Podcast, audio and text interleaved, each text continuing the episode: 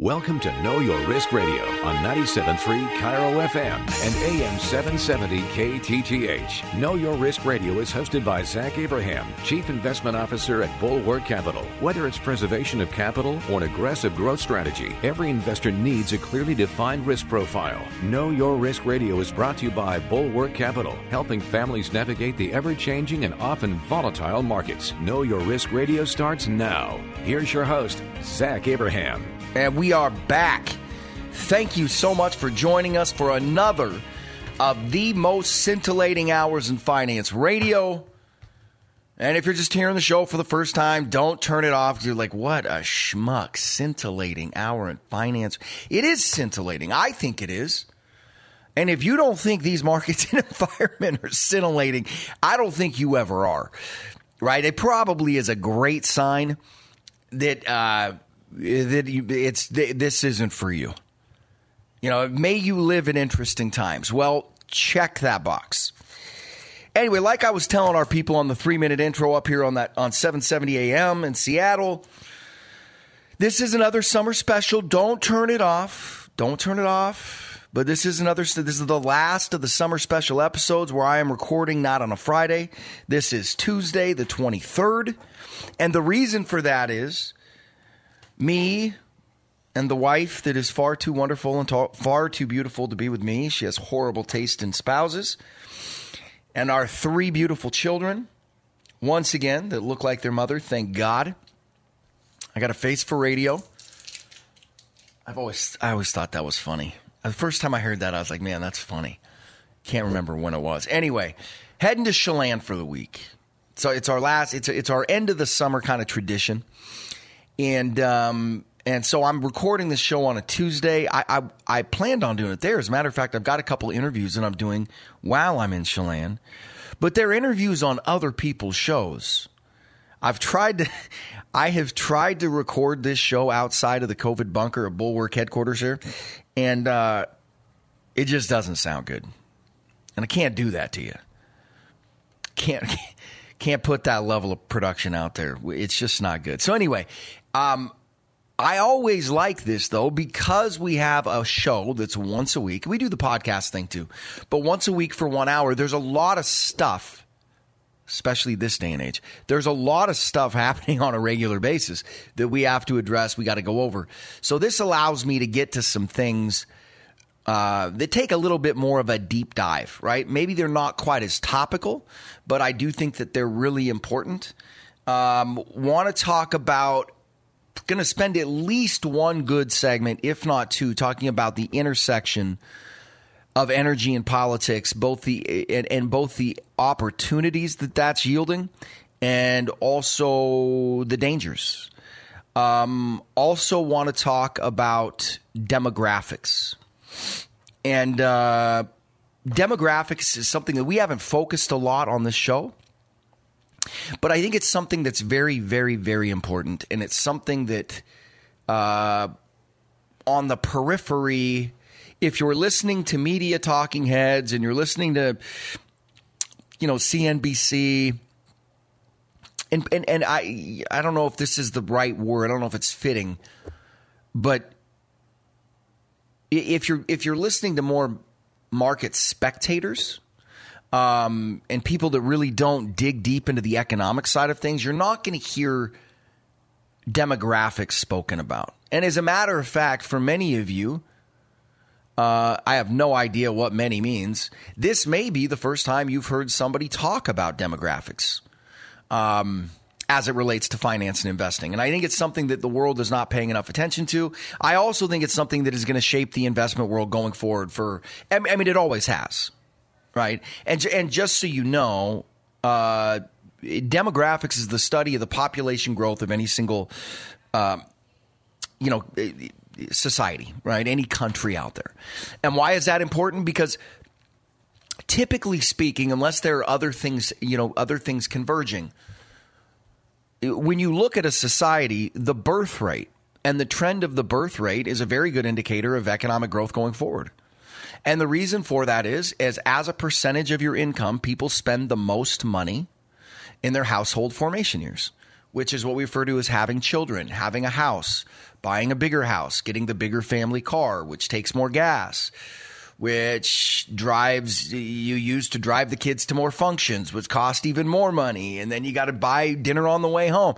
And and the reason for the reason it's so important is we all we like I said we spend a bigger percentage of our income on average, and it's very consistent in those years of children being from ages one to eighteen. Um, and then typically right around the time children are 18 is a percentage of your income spending peaks as a percentage of income.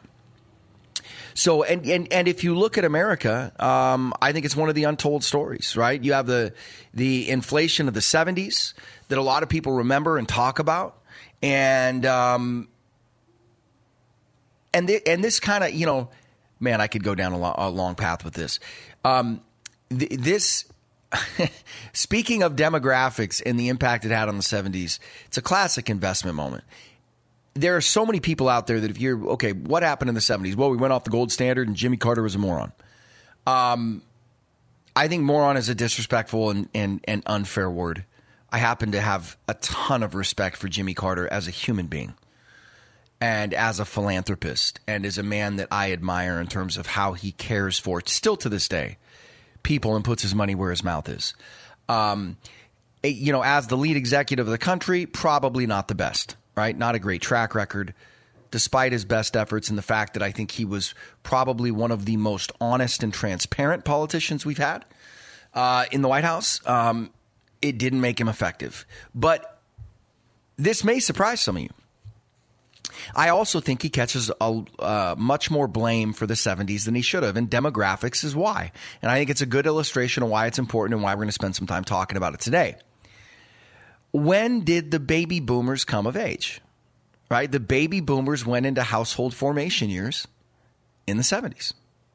So you had it, think of like the python swallowing the deer, right?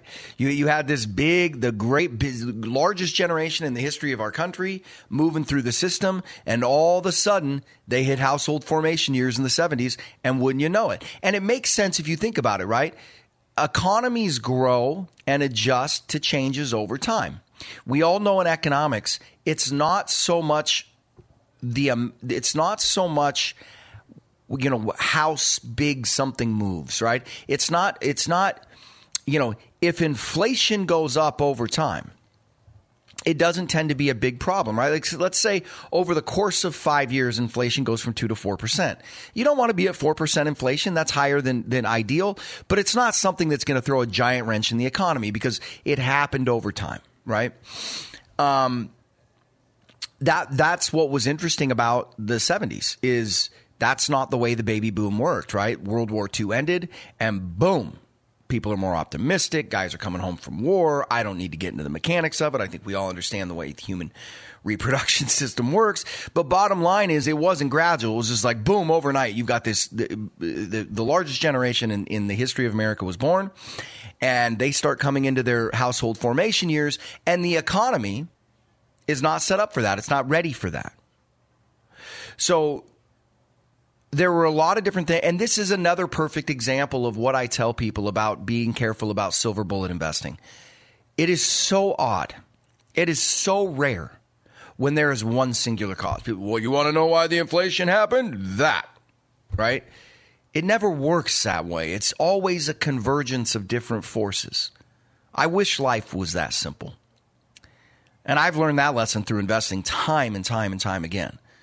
But anyway, demographics are one of those things we want to dig into. And I'm actually working on putting together a couple interviews right now where we dig into demographics in, in deeper details because I think it is one of those things that gets ignored. I also think it is one of those things that plays a much bigger role than most people are aware. I also think it's one of those things that's been a huge advantage of, of the United States. Um, and people say, What do you mean? Our birth rate is low. And I go, Yes, it is, but go compare it to other places in the world they're like, yeah, but it's trending in the wrong direction. You go, well, if you look at if you look at tr- the you know traditional birth rate here in the United States, and when I say traditional, like if there was some way you could sub out people that have moved here in the last five years, for instance, and I don't know these numbers, but my suspicion is the birth rate would be significantly lower. Right? Ironically, what's buoying our birth rate is immigration. And I'm just, I'm just getting into a, a rat's nests all over the place right here. Um, and, and, you know, that's, that's, this feeds, this discussion feeds right into our first main topic that we're going to bring up, which is the intersection of politics and investing.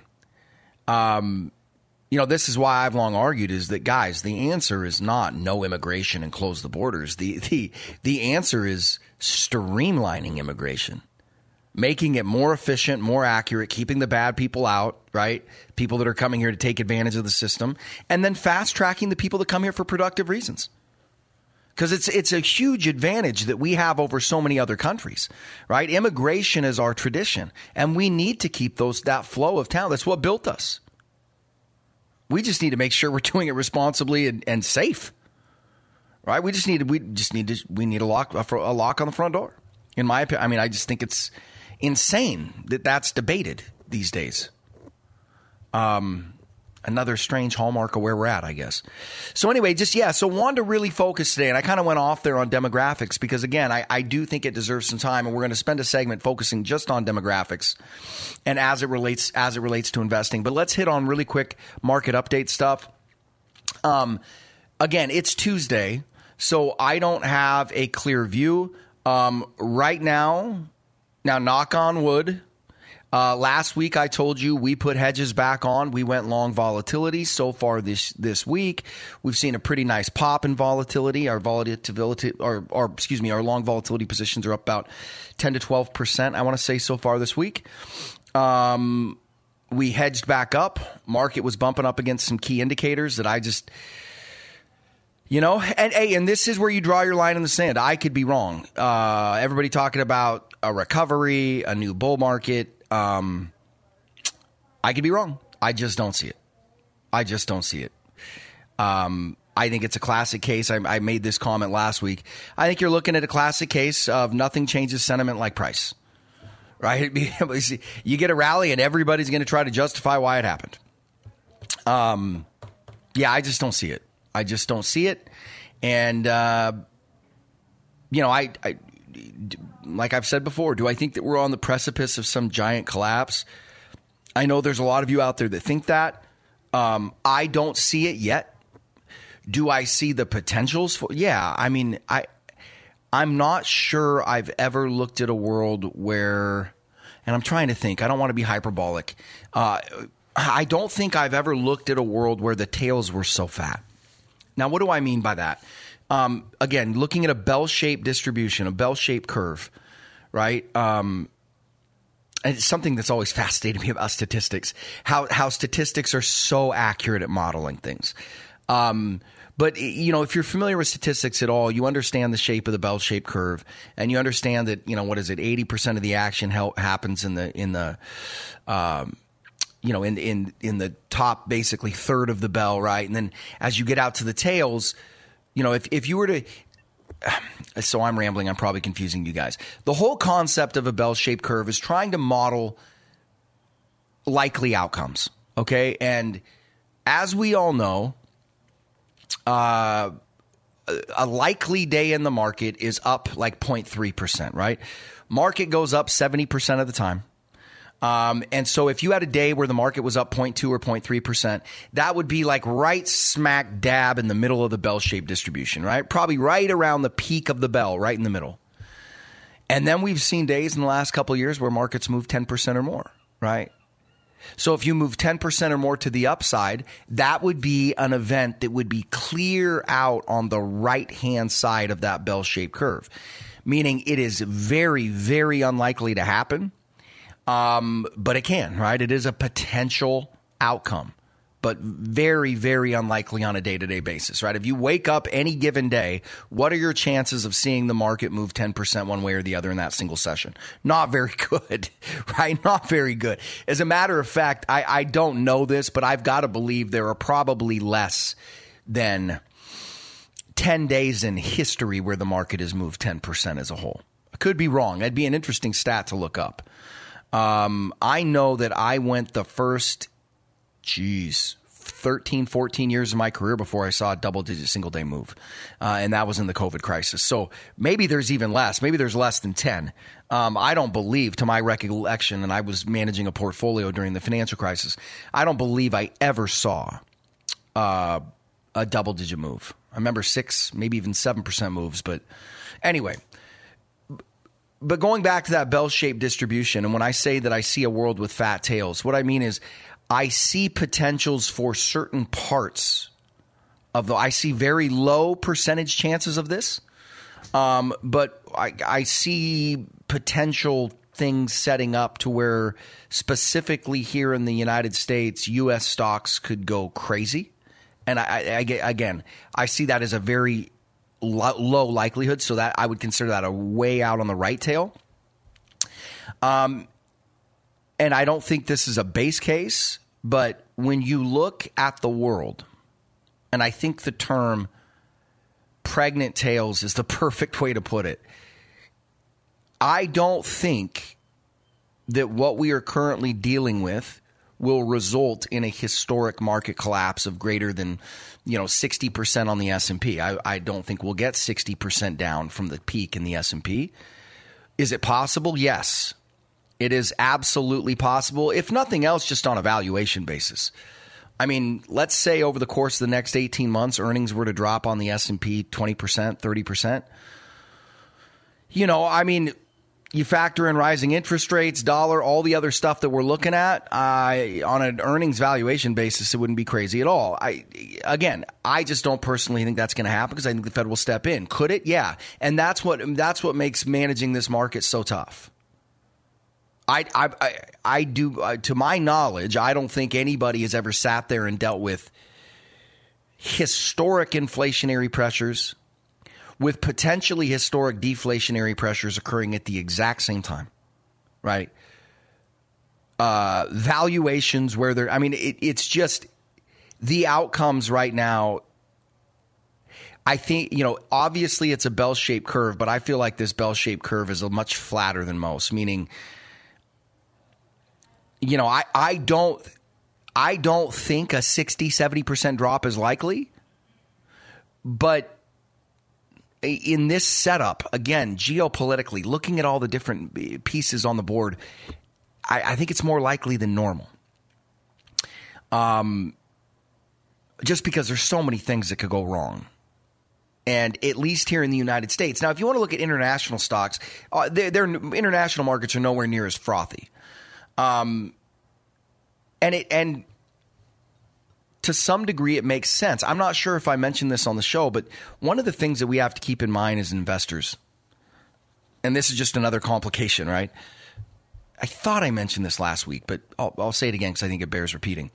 Um, one of the things that makes this situation so complex, especially with U.S. markets, is dollar strength. And what I mean by that is if you're uh, uh, if you're in the eurozone, right? You're an investor in the eurozone or Japan, let's say, and you bought U.S. tech stocks a year ago, right? NASDAQ has pulled back, you know, 25, 30% since then.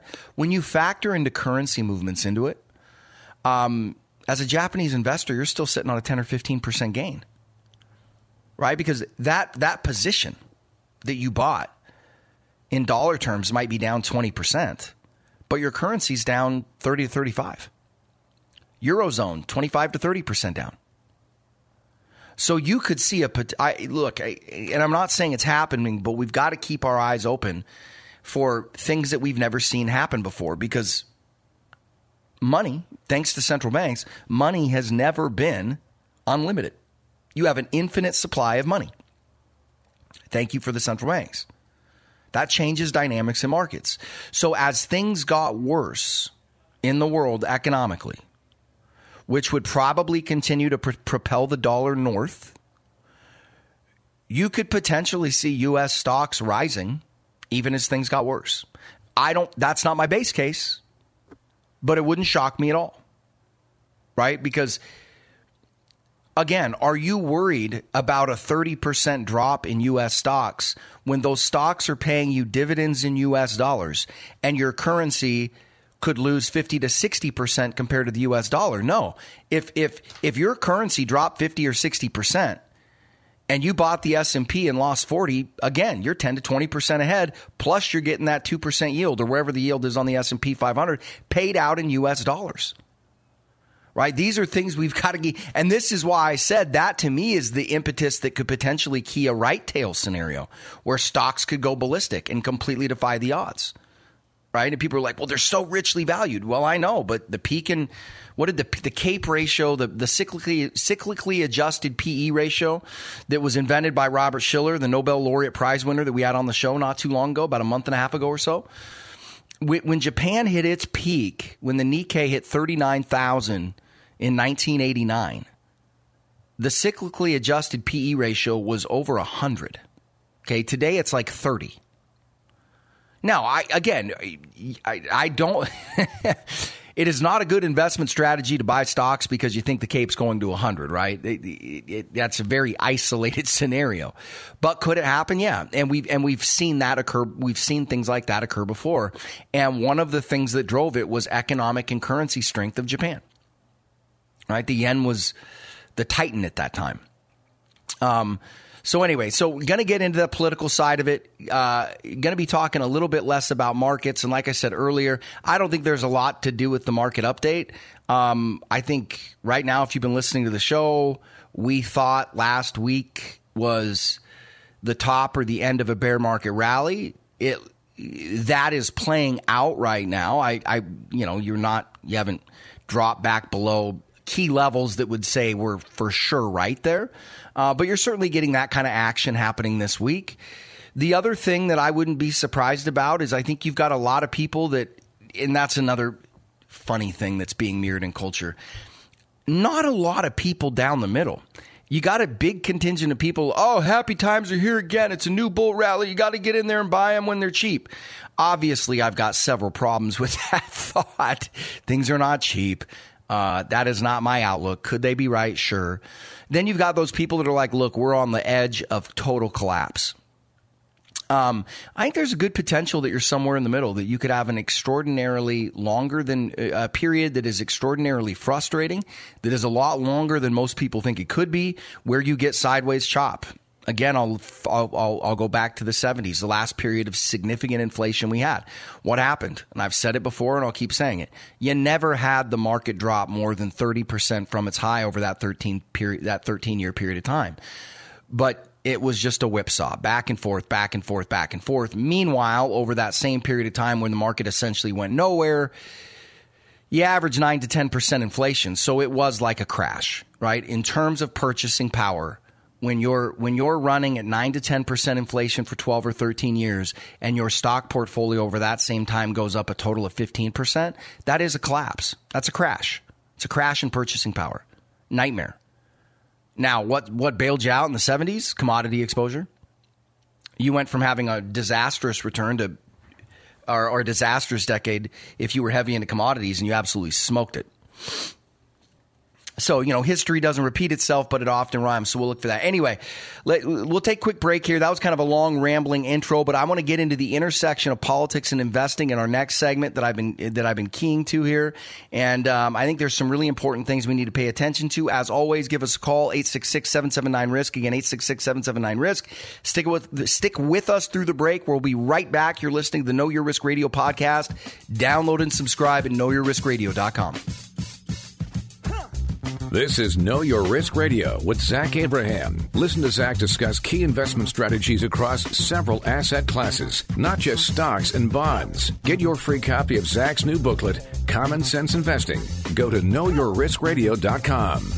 Hey, it's Story Monson with Zach Abraham, Chief Investment Officer at Bulwark Capital and host of Know Your Risk Radio. And Zach, I know you and Bulwark are laser focused on risk management. What is the biggest risk right now? Ironically, bonds. Really? Why? Because of all this money printing and the fact that we're still at zero interest rates, it's likely to create some serious inflation. And inflation crushes bonds. If your portfolio has a significant portion in bonds, you may need a bond replacement strategy now. Get our free booklet, Common Sense Investing, to learn about Bulwark's bond replacement strategy that shows you how to protect your retirement against loss, but still seek market gains. Our goal is the highest returns with the least amount of risk and cost. Call now for your free free copy of Zach's new version of Common Sense Investing. Learn about Bulwark's bond replacement strategy, 866-779-RISK, or go to knowyourriskradio.com. Investment advice cannot be given without a client service agreement. Bulwark Capital Management is an investment advisor representative of Trek Financial LLC and SEC registered investment advisor.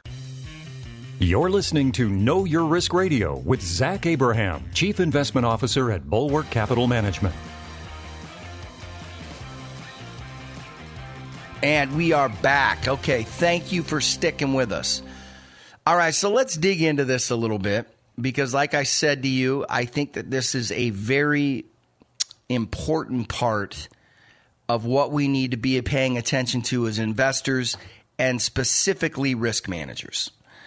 Um, and that is the way partisan politics and the media are making risk management substantially more important.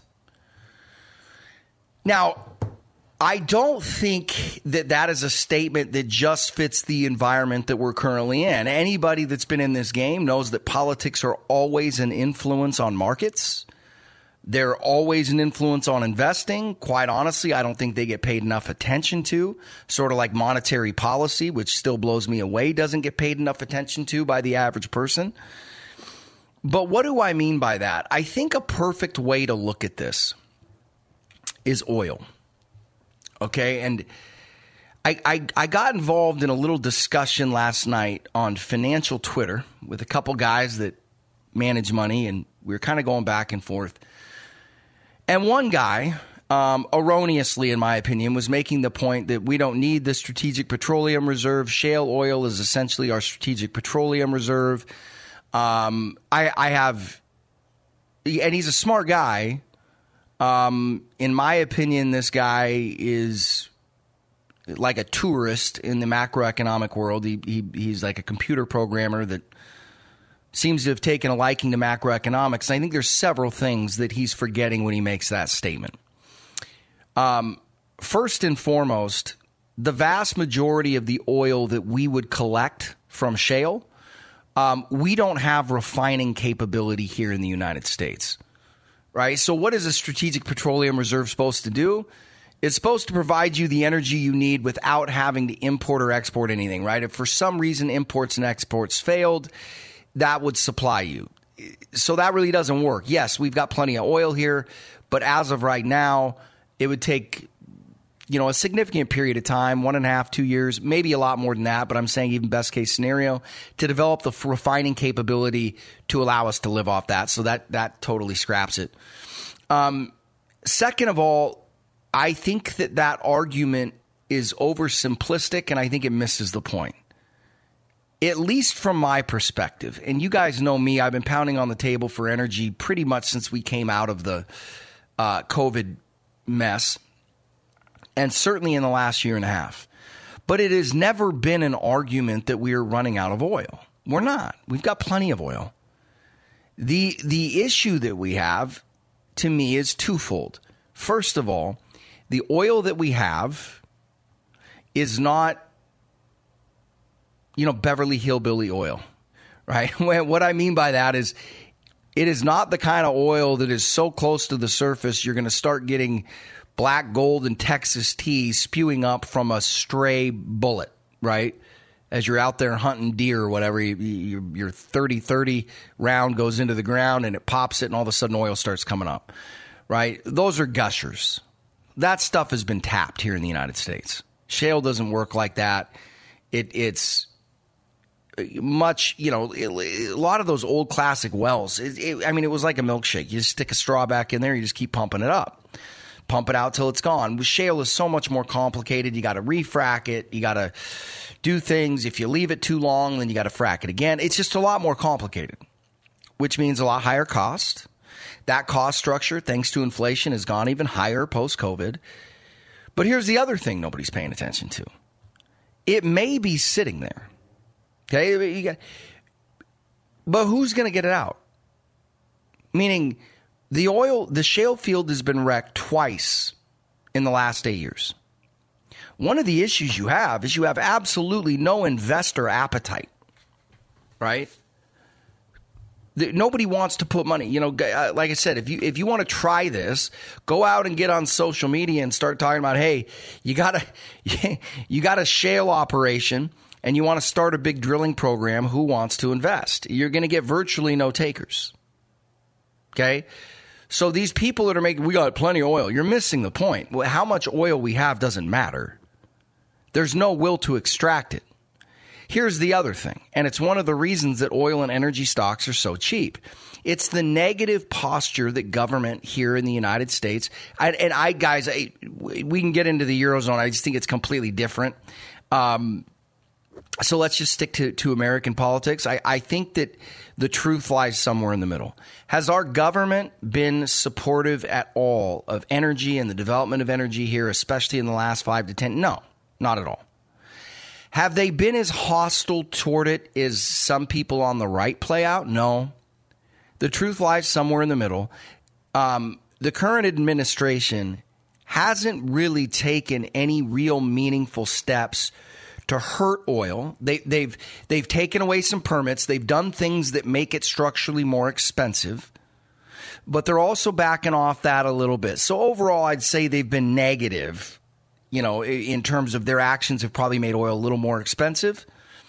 But what is undeniable is, and if you think about it, stocks and investments are supposed to price in all known information. I honestly believe one of the reasons that valuations are still so cheap with oil companies and energy producing companies is because of the negative government posture. Listen to them talk right? The uncertainty. Are they going to pass a are they going to pass a windfall tax or windfall profits tax on these guys? Are they going to make these guys illegal at some point, right? Are they going to shut them down like they've talked about? These are words that these politicians have actually said. And then the mainstream media kicks in. Right? Because what is everybody looking for? Everybody's looking for silver bullets. Right? We we got to end pollution, climate change, energy is the enemy, shut it down and that's what I refer to, and you guys listen to the show for refer to a while or, or refer to regularly. I refer to that as third third grade uh, domestic policy, right? Third grade diplomacy. And what I mean when I say that is these are attitudes that if you presented a classroom of third graders with these problems, these are the types of answers you would get, right? And so it's undeniable that these this type of attitude, this type of posturing from the government has kept valuations of oil stocks down. Now take one more step with me, right? It's also, and this goes hand in hand. Uh, it's also one of the biggest uncertainties. If you get into investors, we, like you know, I think everybody knows the fundamentals of, of oil and energy right now are phenomenal. And if you could get down to it, what is one of the reasons that people aren't flocking into it? Again, I think there's a lot of different reasons, but the government's negative posture toward that sector has got a lot to do with it. Right? And and and the the reason I think it is so impactful right now, and the reason why I think it's so troublesome right now is that I don't remember a time where government and society we're as off base as it relates to reality, right? Think about what we're seeing happening with COVID. Right, and, and the whole COVID thing is another perfect example. Um, one of the things I have learned, and I want to get off on a COVID tangent. One of the things I have learned is that situations, and and and you know, my study of military history backs this up. When you first assess a scenario, it is very rare that your first assessment is correct. As in fact, in the military, it's almost like a universal rule that we will not respond to the first report. You know, there's there's circumstances in which you do and all that kind of stuff.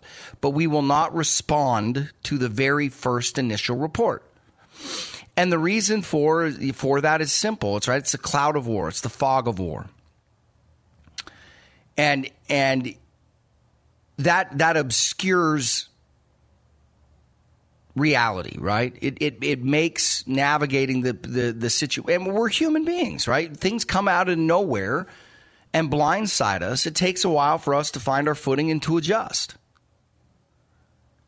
And when you look at the world today, going back to the COVID conversation, one of the things that I always think is that I remember when we were doing a lot of work on, on COVID in particular in, in December of 2019 and January of 2020 before it really became a big problem.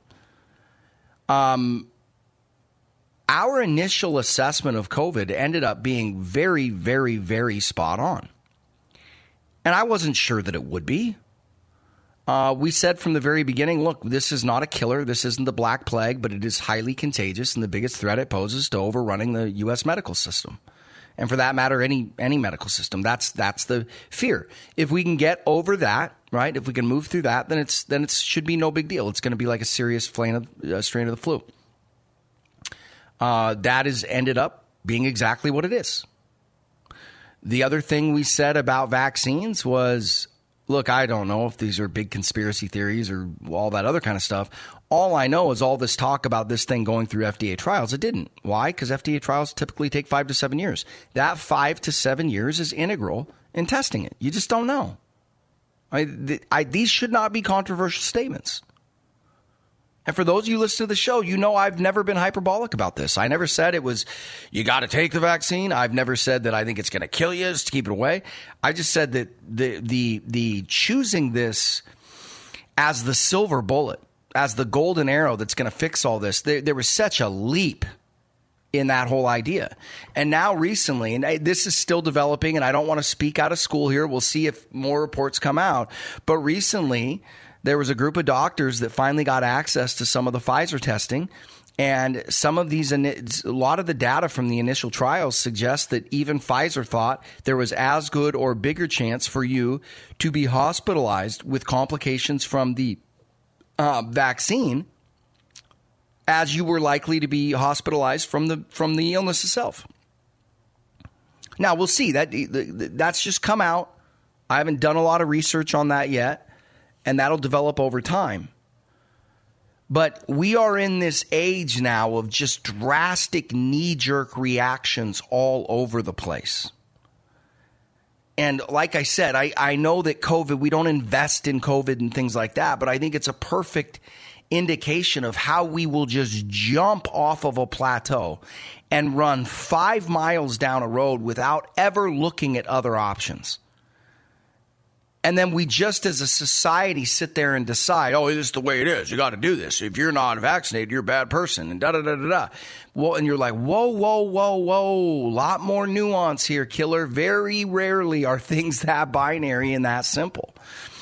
And I think that that's a confluence of things, right? It's a 24 hour news cycle, it's social media, but we as investors need to, to steel ourselves against that, meaning that I think that there is more political noise. I think that there is more uh, political influence and you know, more cultural insanity that is going to try to pull us one way or the other and make things more opaque and make things more comp- complicated. But here's the other thing. Here's the opportunity. What what what is another way to describe this political impact and media impact? I, one of the things you could say is it is the disguising or it is the obfuscation of reality. And what does that mean? It means that these inaccuracies in time will serve only as things that coil the spring because reality will win out. It always has. Reminds me like Jurassic Park. I've used this before. Remember the doctor, Jeff Goldblum, played him. Uh, uh, you know, life always wins, nature wins out. Right? The same is true in fundamentals and investing eventually. Now, eventually can be a lot longer than most people think. But I think that this is what clouds the picture. And I think that will be the story going forward with investing, which is to get good returns over time, you're going to have to endure periods where it doesn't look good, where it appears as though you're on the wrong path. And what is the yard marker? How do we know in a world full of so much nonsense and a world, you know, still being in an Alice in Wonderland world, which you know, an Alice in Wonderland marketplace where I can believe as many as six impossible things before breakfast. How do we do that? Guys, A, we manage risk. Okay? And that is complicated, but bottom line is we're always looking out at the horizon, checking the weather, and making sure we've got the right apparel on, making sure we have the right risk exposure on, right? To make sure that we're positioned in such a way to benefit from the things that we think are going to happen but not in a way that exposes us to catastrophic loss that could compromise our, our retirement. Right? The other thing is also understanding that owning the things that are going to do the best, and this has always been the case, right? Doing the hard is almost always what's good in life. But in investing, I think it's going to be increasingly tough because owning the things that are going to do us well that are going to actually improve our station, improve our situation into retirement. It's going to take steeling ourselves. I, I think that ride is going to be even more rocky than it otherwise would. And a lot of it is from this fog created by politics and by media. And eventually reality will work out. But you know, you, you got to be prepared to wait. And it's why you've got to be able to manage risk. And, you know, you sit back and look at this political situation, guys. I don't see it getting any better anytime soon. Ironically, it's, it's kind of gotten to a point culturally, uh, politically speaking, in this country, it, it's so divided. And everybody is running around. there, there is no set of data that any of us agree on anymore everything's either gospel or fake news right? I mean, nobody, you, you, can't even get, I mean, you get people from other opposite opposite ends of the political spectrum. You can't even get them to agree on which way the wind is blowing if they're both standing next to each other, right? And in these environments, again, it's not us beat, but why do we do things the way we do? Why are we first risk managers and then on top of that, fundamental disciplined investors? Because it's the only thing that gets you through these times. Because you're going to get so many fake outs. You're going to get so many distractions. You're going to get, oh, well, this isn't performing well. We got to jump over here. No, no. You're, you're, you're, you're, you're chasing squirrels again. Stay on track, right? We're hunting for deer. Don't go chasing squirrels. It's a good way to starve to death, right? Stay on track. Sometimes that squirrel can look fun. Just ask my dog. she loves it's she lives for squirrels. Uh, I don't want to get off it, but anyway, I just think that navigating that political channel is going to be the toughest part. Right, especially right now, if you're like me and believe there's such an opportunity on the on the energy side, because what is almost every political body in the world doing? they're acting in a way and they want for quote unquote fossil fuels to no longer be a thing. I mean, plain, plain and simple. Now, ironically, what they're doing, which is should be funny because this is often the case with politicians, right? Their efforts to save the world are just backlogging the problem and making it worse, right? Because what you need is investment right? And you can get these guys out here who decided to be tourists in macroeconomic role. Well, we've got plenty of shale. Yes. Do you have any capital to get after it? No. Nobody wants to put any money into it. If if you're the CEO of an oil company and you want to see your stock lose fifty percent and you want to get ousted by a shareholder vote, tell them that you're launching a big new drilling program right now into shale. Okay, they, they, they, people do not understand the pushback. What does all this point to? It points to cheap oil and getting over this oil shortage and this energy shortage is not going to be a quick fix. It's not over. This wasn't just caused by Putin. This is going to be years dealing with this if we take the right steps. Now, what if we were to start taking the right steps? I also think it's a problem that we could probably get over quicker than most people think, especially here in the United States you know, Buffett says don't bet against the United States, and I agree with him. I've been proven wrong too many times. Meaning, when the United States free market decides to set its eyes on something and it's something it wants to go after, and government becomes a wind at their back as opposed to something that is a barrier, it always shocks me how fast we can do things and how well we can do things, right? Um, And if we can just sit back objectively, again, COVID's another example.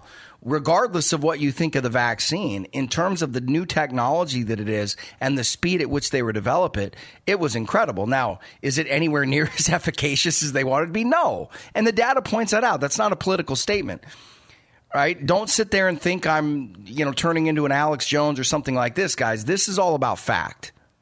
Okay, and if you think the vaccine is the greatest savior to man, I'm I'm sorry, you're just not you're, you're not you're not living in the real world. Did I say it's horrible and it's a conspiracy theory to kill people? No.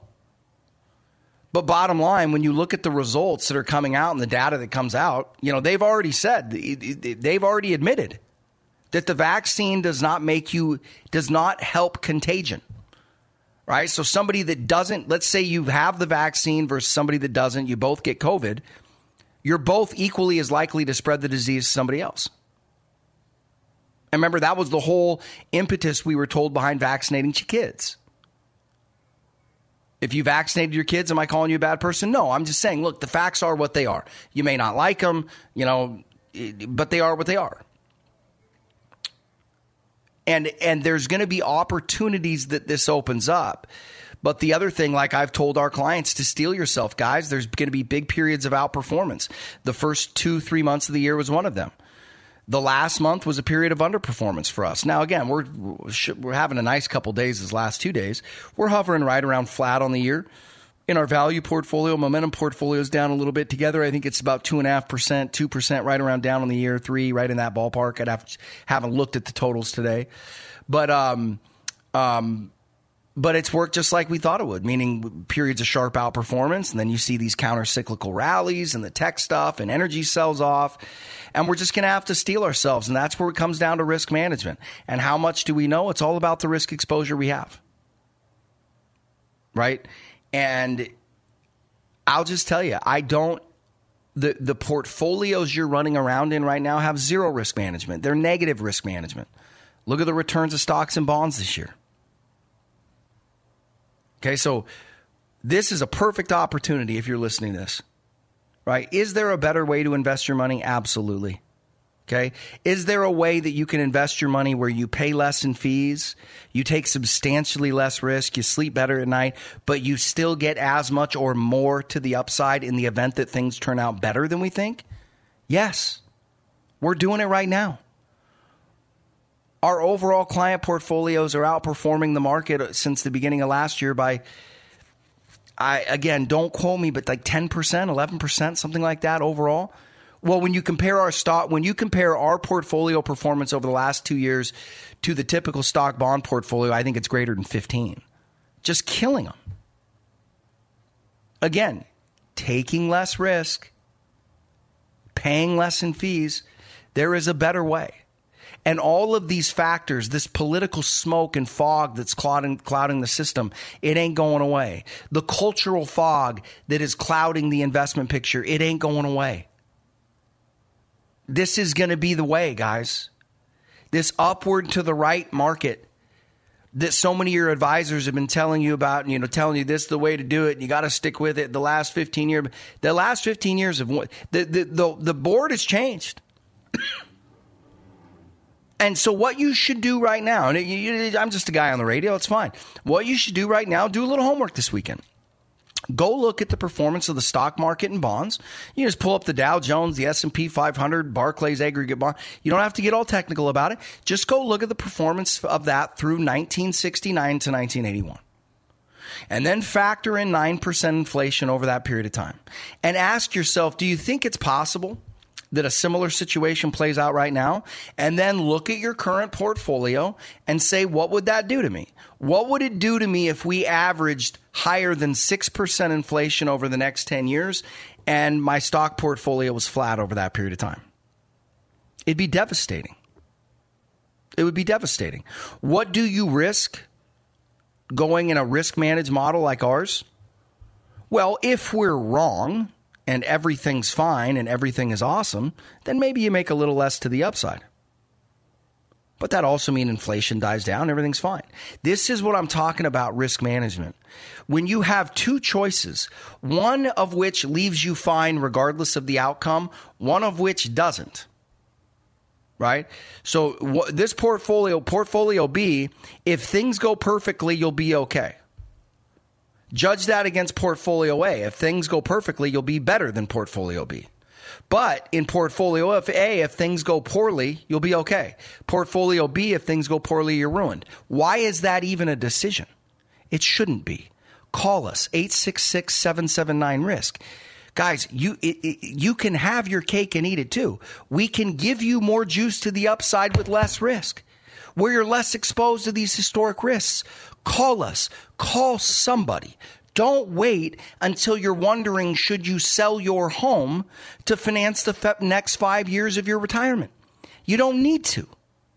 And if we're wrong, we're going to give you a portfolio with more upside so you win either way. Call us 866 779 RISK and 866 779 RISK.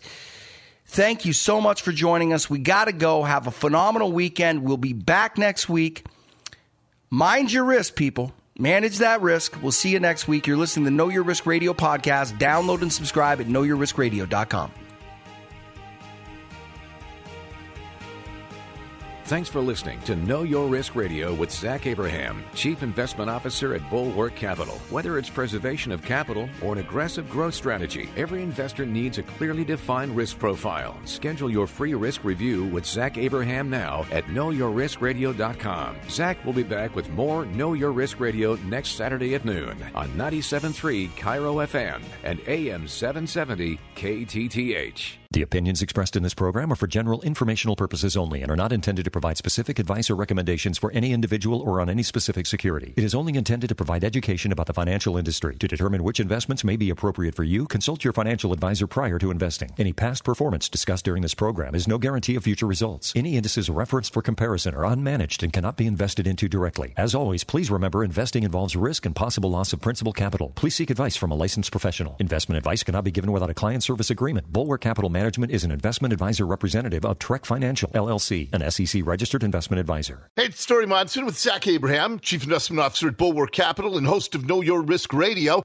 Zach, what's the number one concern with people's investments right now? Without a doubt, Dori, it's inflation and it's here. All the money printing from the Fed and long period of zero interest rates, the bills come and due and inflation's going up. And when inflation rises, bonds get smoked. We've been saying it for years. If you're using bonds in the old school 60-40 mix with stocks as the safe portion of your portfolio, you're taking a risk in today's inflationary environment. Well, what should our listeners do? If you're worried about inflation, we believe that you should consider getting out of bonds and get educated with Bulwark's bond replacement strategy. We teach you exactly how to do it in our free booklet, Common Sense Investing. Learn how to protect your portfolio against loss, but still seek to grow your assets. Call Zach now for your free copy of Common Sense Investing, 866-779-RISK, or go to knowyourriskradio.com. Investment advice cannot be given without a client service agreement. Bulwark Capital Management is an investment advisor representative of Trek Financial LLC, an SEC registered investment advisor.